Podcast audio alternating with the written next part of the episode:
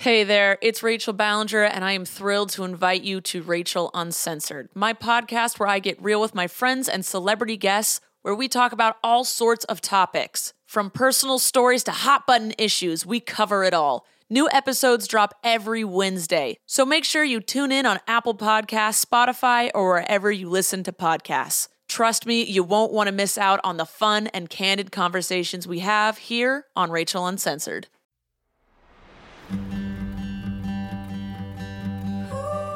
Welcome to Frau Pow. We're your hosts, Auden Rags.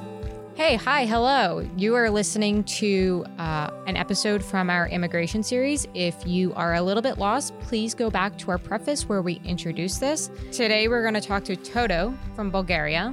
We hope you enjoy the series.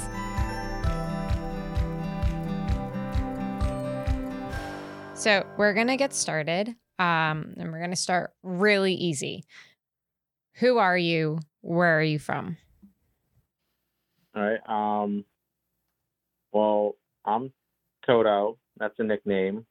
My real name's Apostle, or in Bulgarian, it's Apostol, which where I'm from, Bulgaria. It's uh, a very small country. Not a lot of people have heard of it. How old were you when you came to the United States? I was five and a half. Turning, I was. It was April. I came to America on April first. Mm-hmm. So I was five and a half because I'm born in July. So yeah. Okay. Um, do you remember what it was like when you first came to the United States? Uh, yes. First, I remember we had a drive from the city where I live, which is on the eastern part of Bulgaria, and we had to drive to the western part of Bulgaria, which is about six hours difference. And at that moment in time, there was no real major highways, and there was no big cars in Bulgaria really.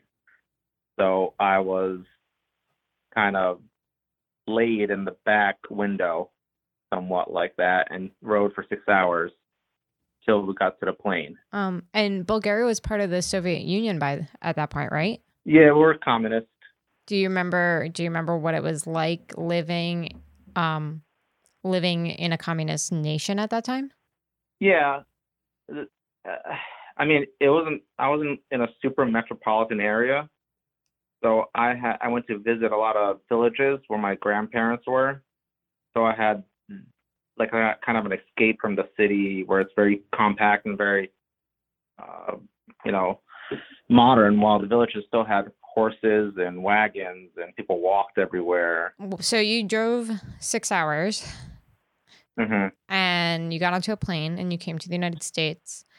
And what was your first like your first experience like in the United States? a lot of bright lights. Uh, when you fly into JFK and you've been like, you know, on a plane for for so long, and you come from a country where there's some, you know, lights are out and lights don't work at times. There's no electricity. You're kind of like, wow, there's a lot of electricity here. Um, that's the first thing you notice, and a lot of people. A lot, a lot of people. Yeah. Especially if you're flying into JFK. Yes. So, why did your family decide to up and come to the United States? Well, I think my parents kind of got the bright idea because my uncle on my father's side was already living here. He escaped Bulgaria in the 70s. He actually escaped and came to live here. And my dad, wa my parents saw that, you know, communism was kind of crumbling and there won't be really any kind of infrastructure of, of jobs and safety and security. So we kind of made the decision to pack our bags and go. And did your parents have jobs lined up um, in the U.S. when you guys came over? Or were they just going to kind of figure it out? The figure it out part, I think they didn't really Mhm. think everything through. I think uh, they thought it'd be a little easier to get everything set up, done. But yeah, it wasn't like that. Um, did you guys um, where did you guys go? Where was did you guys go to live with your uncle once you got here? Yes, he lived. I'm not sure if you guys are familiar with the area here. He lived in Walden, New York, which is a very small village. I know. heard uh, yeah, it's, it's very small, and it's very eh, Republican and very white, um, American white. So it was very different, you could say. What's the difference between American white and European white? Um, Eu- Europeans walk a lot of places. Mhm. That was the first thing I saw. We would walk to get food. We would walk to school. We would walk here, you know, everywhere. Um, a lot of Americans had like more than one car. We were like, why do they have like three, four cars in their driveway? It was it was a lot of cars in a, in that small village. Yeah. That must have been a like a bit of a culture shock, especially if, you know, you lived somewhere in the countryside in Bulgaria during like the Soviet Union time. So you're part of this Eastern bloc and then you come to the United States and people have more than one giant big expenditure. Oh yes, and it, it it was even worse. Like when you come here, you're kind of like you have the language barrier, you have the cultural barrier, you, you have like so much barriers around you. Kind of like kind of stuck with your own people, sort of, and you kind of have to like work with what you have. Yeah. Um did you know English when you came here? Did your parents know English? Uh, my dad did visit here about six months before we came in. He visited my uncle. Uh, he learned a couple of words, which he brought back, and I learned screwdriver. was, uh, I learned hello, and I learned bathroom. That was my top three words of English when I came. I mean, two out of the three aren't bad. I don't know what a five year old would need a screwdriver for, but It just stuck with me. I don't know. so what was it like to learn English here? Well, when I came to Walden, I have an older sister, and I was more of a person who would go outside and not really read or, you know, do any kind of learning of English while she will sit down and learn more. But I would be more interactive with playing with kids while she was not. So I learned more playing with kids, more interactions, while she learned more book knowledge in English. Mm. But uh, when I first came here, I went into kindergarten and I passed after I was here for two and a half months. So, you know, that makes sense. And then I went to first grade, which was very hard for me because I didn't know anything. And they put me in uh, ESL, which I think was believe that was what they called it. Me and my sister both in the same class of ESL. We really didn't understand what was happening. They just showed us pictures and we kind of put one plus one together. This was what this is in English. So we kind of like did visual learning. hmm Yep. Um, then around, I after I failed my first time in first grade, they brought me back to the same teacher, and I started doing it again. But we moved to Middletown, you know, within half the year, and uh, I went to ESL again in Middletown School District, and that's totally different. Uh, the ones in Walden Elementary was kind of like you know a little bit segregated, but at least the teacher was trying to be one on one with me and my sister, sort of, so it was a little better learning. While the one in Middletown was basically they put me in a classroom with three to four people who were Spanish, and they would talk to me in Spanish as well as in English, which you know is not the same language as Bulgarian, so didn't really help out. Yeah. So it does bring up a question that I do want to ask. Um, do you speak any other languages besides Bulgarian and English? Uh, yes, because Bulgarian is similar to Russian or Serbian or Macedonian. I could talk to them slowly and they'll understand me and I can understand them. And also, I in high school I was taught I didn't teach, but I learned French Mm-hmm. and I got good at it.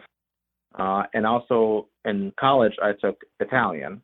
No, I'm just I'm just saying because I know that a lot of the Bulgarians that I know and a lot of Eastern Europeans that I know a lot of them end up knowing like some sort of Polish, Ukrainian, Russian, something of that Yep. nature. Yep. You're kind of forced to be, you know, bilingual or a polyglot. Yeah, like if you it talks to the older uh, Bulgarians, they probably know German too. Yeah. That was one of the uh, languages they took was German. So, what surprised you the most about America? That's that's really hard. to- It's like everything. It's totally different from a society that has you know lights out by 9 p.m. Some bread lines, uh, buses to everywhere. Public transportation was a big thing there, and walking. While here it's like you get in your car, you go to the store, you come back.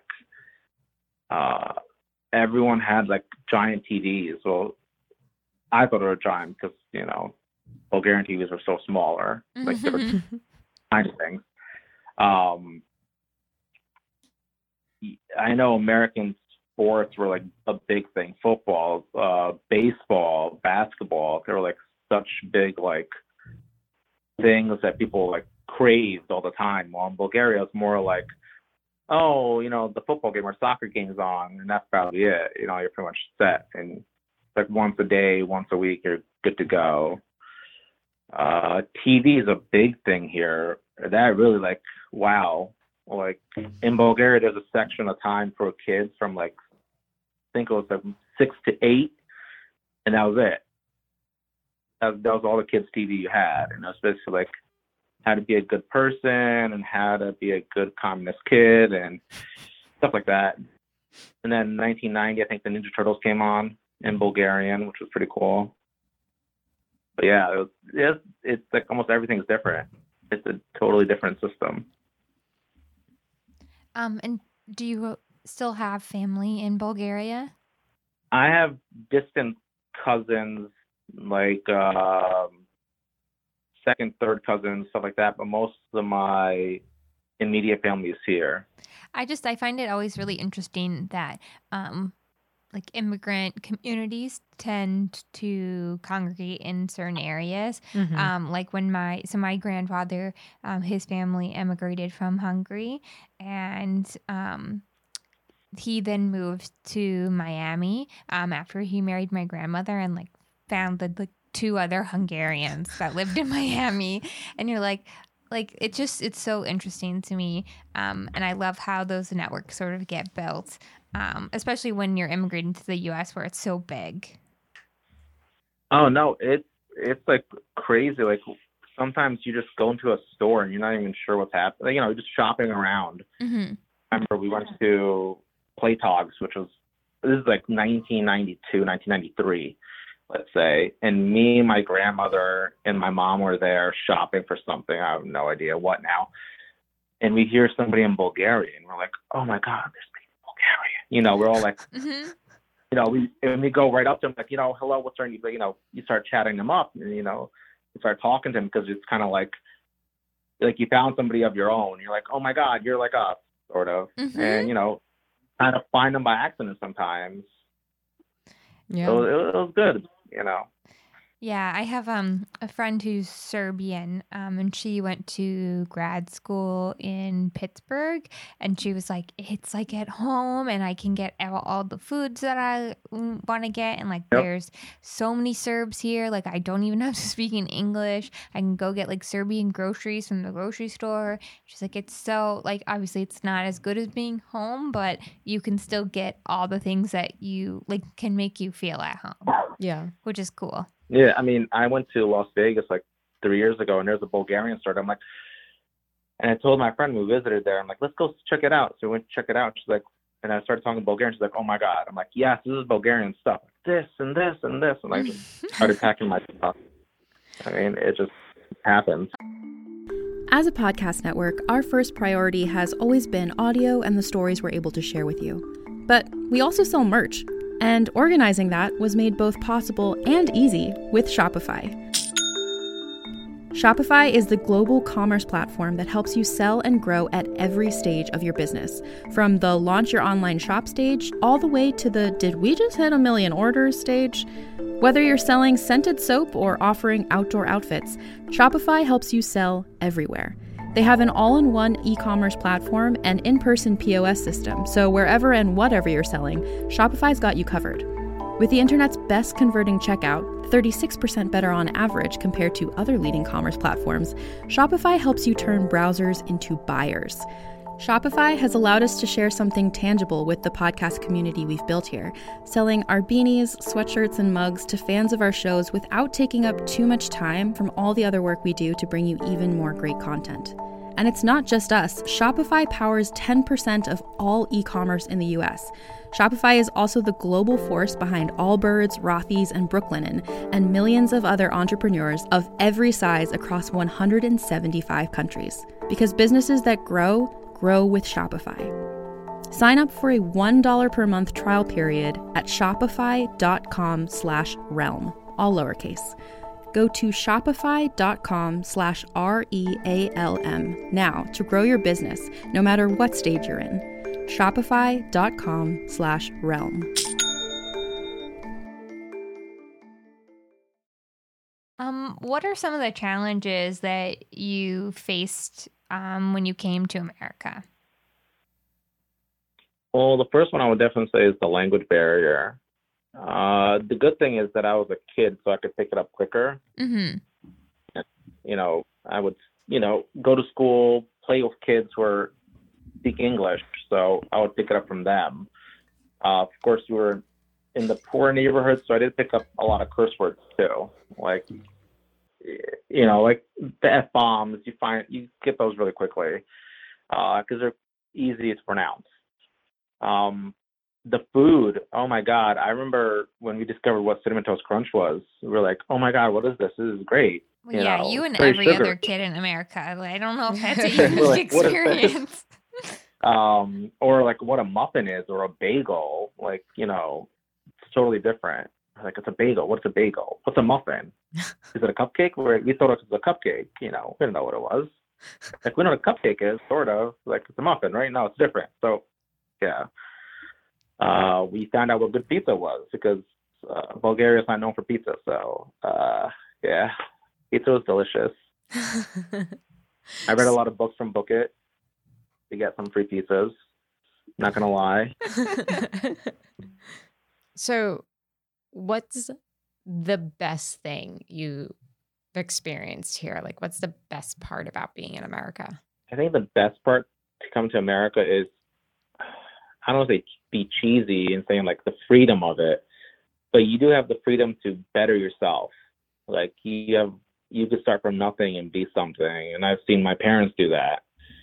You know, especially my father who, you know, came from basically a different country who spoke no English to somebody who speaks English pretty good, pretty well, and who's making like you know six figures, and you know he's doing pretty good for himself, and he's in about two years with a pension. So, you know, that's great. Yeah, that's awesome. Um, so what's your current what's your opinion about the current state of affairs um in regards to like immigration policies? It's it's very hard to understand the way of of the immigrants. Like we did go kind of like on a plane. We got here legally. We did. We got work papers. My parents had work papers to stay here, so they had to keep on renewing it. But we still had to pay taxes. We still had to do this. Uh, the illegal immigration that's happening, especially down the border, and they're basically running from something that's you know terrorizing their life, which is a little more worse off than what we had experienced. Like we had no genocide, we had no you know horrible enactments to our family or or our, you know people around us.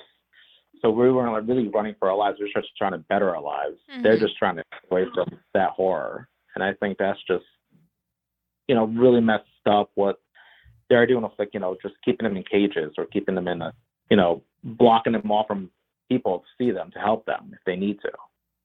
Yeah. Yeah, no. And it's interesting to get your point of view, especially since you're from, you know, the Eastern Bloc, you're from a Soviet nation and we we think of like the Soviet Union as like this great big horror and like maybe they are or were a horror, but you know, the experiences that you have living in Bulgaria during the Soviet Union time you know it's it's different than what other people experienced in the soviet union at that time but it's interesting to hear like hear your perspective. It doesn't matter which country you're from or where you're immigrating from you're still a, a person you know you should have some dignity. I mean wasn't it eleanor roosevelt who had natural rights written into basically law and everybody signed it of all the yeah countries during that moment of time. Yeah, she And, she wrote the you she know- had the Universal Declaration of Human Rights passed. Yeah, so that's, I mean, degradation should not be, you know, something that we should fawn upon for a nation, especially as one that enacts freedom. Mm-hmm. I mean, it's it- it's pretty horrible. Like, I mean, a lot of people have seen the pictures, and I mean, I have Republican friends who, you know, stand by the cages and you know all the, the treatment of them. But I'm like, you could, you know, you could explain the cages. You're keeping them at a certain place so you could, you know, process them, process the whole system, make sure if they could go, they can't go. But you know, to degrade them or to, you know, beat them or sexually assault them or anything like that, that's just not really, you know, something a country as great as, as of America should be doing, you know. Yeah. Um, with that being said, um, now that you've been here for a while, um, do you feel American? In some ways, I do. Uh, like when I go home, I go with my I go in a car. I'm not thinking about some, you know, taking a bus doing this. I I take my car. I want to go sit down and watch TV when I get home. Um, I like chicken fingers. You know, uh, it's it's definitely something that's not Bulgarian. You know, some stuff is definitely not Bulgarian. Like I like the American lifestyle. Yes. Am I American through and through? It depends where I'm at with which people. Like if I'm around a group of Americans, I could kind of fit in with them, sort of. But I don't think I fit in 100% because my mindset is like, oh, you know, like this. I think in Bulgarian, or I think in this way, and, and I think about something else. Um, or when I'm with a bunch of Bulgarians, I think a bit like an American sometimes. So it's kind of like I'm in the middle. It's kind of like pulls and tugs a little bit sometimes, depending on the people I'm around. Yeah. Yeah, I totally understand that. Um, so we don't have any more questions for the interview. Do you have anything else that you would like to add? Um, hmm. I would like to say that uh, the immigration process in itself. Uh, I'm not sure if you guys are aware of the system and that's in place right now is very long-winded. Is the best way I could say it. And uh, the way my parents came in was work visas. Uh, people do student visas, and they try to go with uh, try to get, apply for green cards, and that is some of the most nerve-wracking things I've ever seen. Like you pay an exorbitant, like a lot of money to apply for this green card, and they just say no without any real reason. Sometimes they're like no, period, and you're like, do I have to leave the country? They're like, well, no, you can still pay more money for the work visa. Um, when you get that green card, you know, it's a big thing. You know, you, you do celebrate. You get, you know, the green card, which is not really green. Uh, I, other people have told you that already, but you know, it, it's not a green card. It's just a little plastic card with your photo on it. And um, then you would try to apply for citizenship after three to five years, depending on what your status is. If you're mar- if your spouse, if you didn't get it and your spouse got it, you have to wait five years. If you're married, it's three years. If your parents, it's like three years. So there's different circumstances for it. Uh, the good thing is we won the like the green card lottery, I guess it's called. Like Mhm. you for a lottery based winning of green card, and we that's what we won. We got green card status that way. My parents and my sister and me. Um, and then we had to wait another about almost five, six years until we could apply for citizenship. Mm-hmm. Uh, the citizenship test is, if you know English, is very easy. It's basically just you sit in front of an interviewer and just if you could talk English perfectly with them, they don't even care about the test anymore because they the questions are write down you have a blue car, uh, tell me your name and what you do for work, you know stuff like that. Uh, they ask some political questions like who's the president, who's the vice president, who's the mayor of the city that's in the city, and who's the governor, stuff like that. It's not really too difficult. But but at the same time though, it's like what what if you are coming here and you want to become a citizen, but you actually don't have like a high enough education to read? Like is there an option to have somebody like talk you through the test?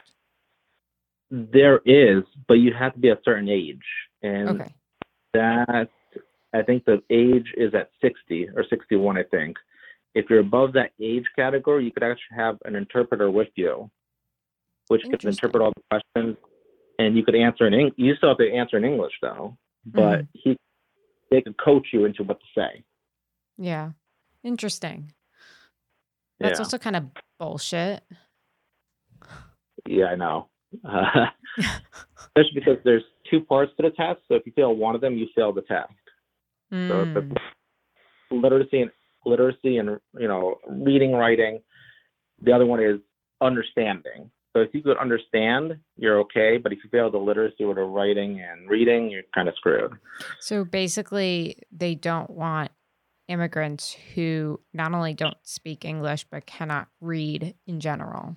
But we don't have a, a, t- Yeah. A um, official language. No, we don't. We don't have an official religion either, but here we are as a white Christian English speaking nation. well, Uh, the best thing that in the and this is part of my history scoring, but German was technically the almost official language of America mhm. back in the 1800s. So uh, you guys could all thank World War II for changing that. Yeah. Thanks, Nazis. Until then, yeah. well, yeah. I, I mean, I know that you you went to school for history and everything. We talked about this when I was blacked out drunk one time. It was a great conversation.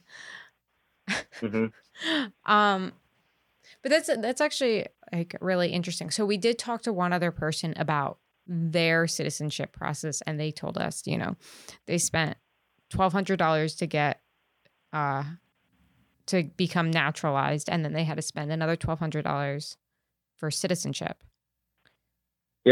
It, But- uh, it depends when they went. Because mine was a little less because I did it back in the early 2000s, right before 9/11 happened. oh okay So ours was a bit cheaper.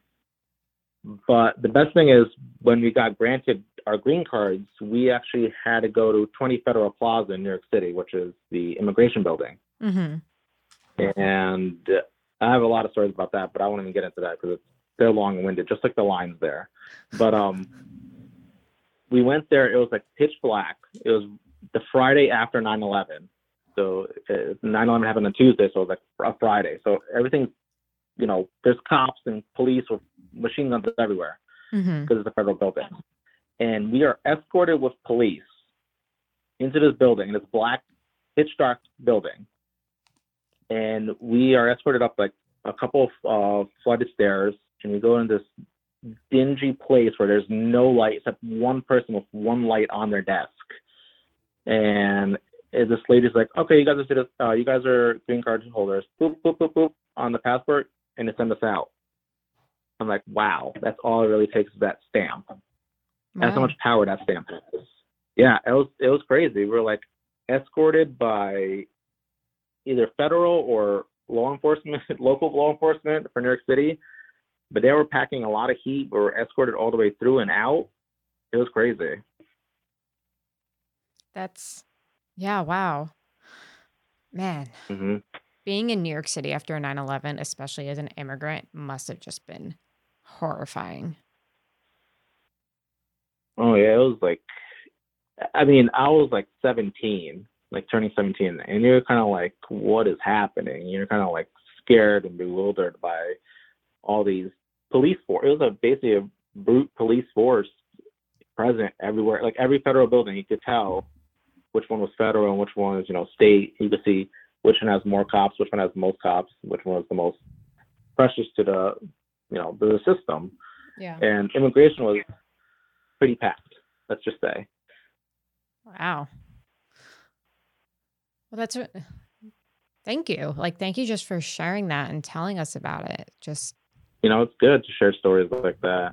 It helps people, especially in my in my past situations. You know, people that are going through the immigrant process.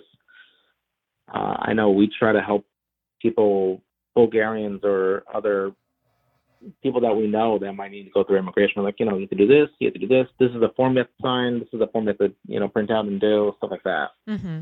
We do try to help, but that's awesome. Good looking out for each other. I mean, you gotta, you know, you're you're like a weird family, sort of. You know, you all come from different places, but you're kind of still like, let me help you out, you know, and be, you know, buddy with you. So we try to help. Yeah. Good for you. That's awesome.